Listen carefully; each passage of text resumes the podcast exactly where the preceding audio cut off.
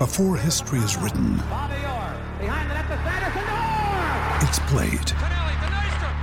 Before it's frozen in time, it's fought one shift at a time. Before it's etched in silver, it's carved in ice. What happens next will last forever. The Stanley Cup Final on ABC and ESPN Plus begins Saturday. For logbook servicing you can rely on, you need to make the right choice. You need trained professionals who are fully qualified to service your car according to manufacturer's specifications. For real peace of mind and a nationwide warranty, book in or book online at repcoservice.com.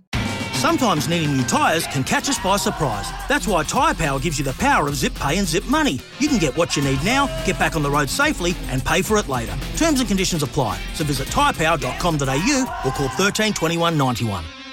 What a story this is. Um, what's about to uh, unfold in front of us. Uh, women's rugby in this country in particular, let's be fair, uh, what, eight, nine months ago was in a mess. We, we, we called on a couple of blokes who uh, they knew uh, would have the reputation, if anyone could, to turn it round.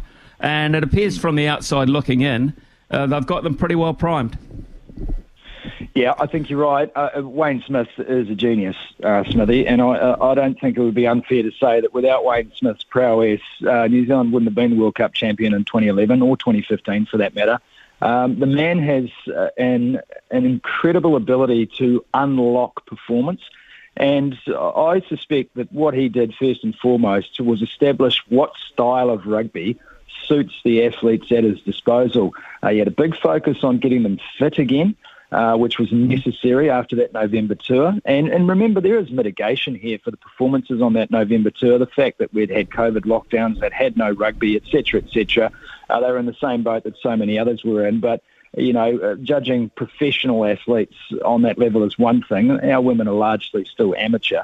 Um, so, look, I think what they've done is they've got together, um, they've they've cleaned house, and, and whatever you think of, of what went on with, with Glenn Moore and, and the review into him, uh, they've got these coaches in place. The girls believe in these coaches. They believe now in a style of rugby that they want to play, which is fast, uh, which is continuity game, and not looking for contact. Essentially, trying to use the evasion and the athleticism involved in the squad um, to actually unlock a performance. And um, we saw, I think, that reach at zenith against Japan at Eden Park.